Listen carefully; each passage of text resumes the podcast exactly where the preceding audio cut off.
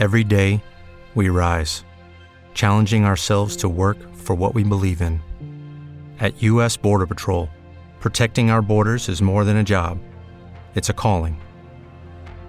Agents answer the call, working together to keep our country and communities safe.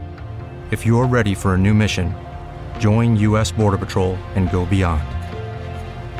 Learn more at cbp.gov/careers.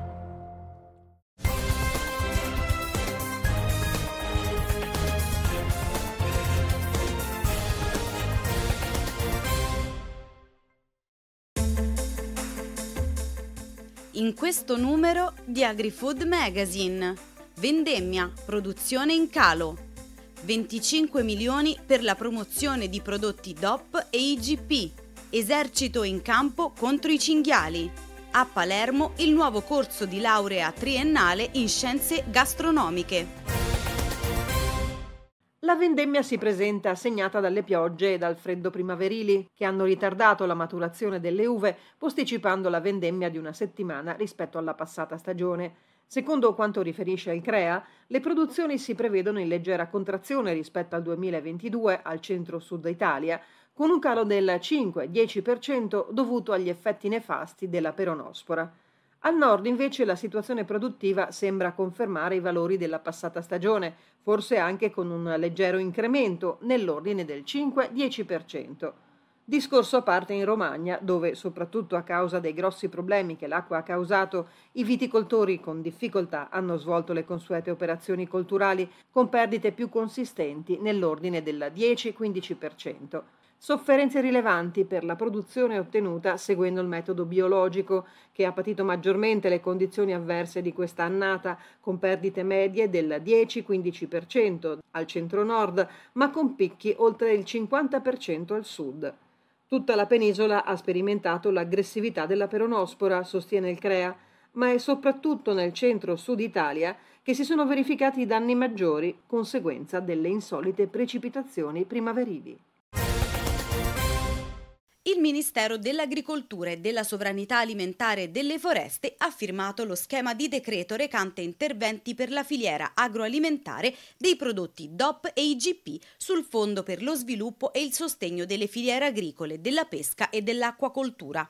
Il provvedimento, per un importo complessivo pari a 25 milioni di euro, individua le modalità e i criteri di ripartizione del fondo individuato per finanziare le attività di promozione nazionale e internazionale delle indicazioni geografiche. La misura costituisce un importante strumento per favorire la promozione dei nostri prodotti, traino per l'economia delle intere filiere agricole, sia nel mercato interno sia dal punto di vista delle esportazioni. L'obiettivo, ha dichiarato il ministro Francesco Lollobrigida, è sviluppare ancora di più gli scambi commerciali e ottenere risultati sempre più importanti. Tra gli obiettivi indicati dal decreto l'incremento della commercializzazione dei prodotti agroalimentari DOP IGP, una migliore comunicazione sulla loro origine, caratteristiche e qualità, lo sviluppo della sostenibilità dei processi produttivi e l'accrescimento della rappresentatività dei consorzi.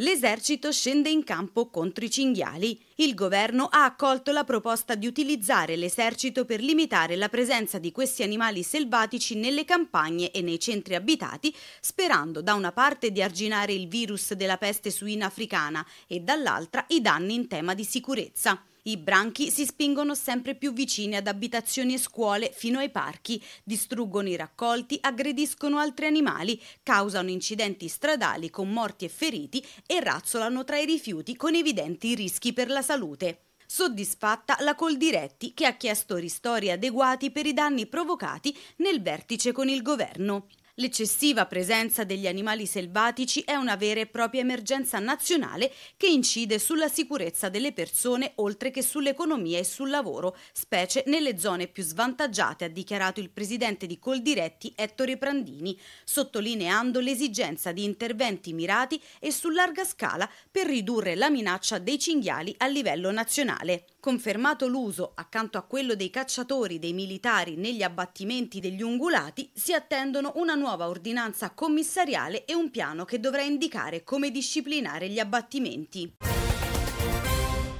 nasce il nuovo corso di laurea triennale in scienze gastronomiche all'Università di Palermo. Il corso, ad accesso libero, a ottobre avvierà le lezioni per l'anno accademico 2023-2024. Gestito dal Dipartimento di Scienze Agrarie, Alimentari e Forestali dell'Ateneo Siciliano, si svolgerà a Palermo con attività di tirocinio in aziende enogastronomiche o di importanti chef. È previsto anche un programma di viaggi didattici, stage e tirocini, con destinazioni nazionali e internazionali, finalizzato alla conoscenza dei sistemi gastronomici regionali e nazionali. Attivo in altri dieci atenei in Italia, il corso di Palermo è quello più a sud d'Italia. È infatti presente anche nell'offerta didattica della Federico II di Napoli, ma anche a Bra, Padova, Udine, Parma, Bologna, Camerino, Perugia, Roma La Sapienza e Teramo. L'obiettivo del corso è formare la figura del gastronomo.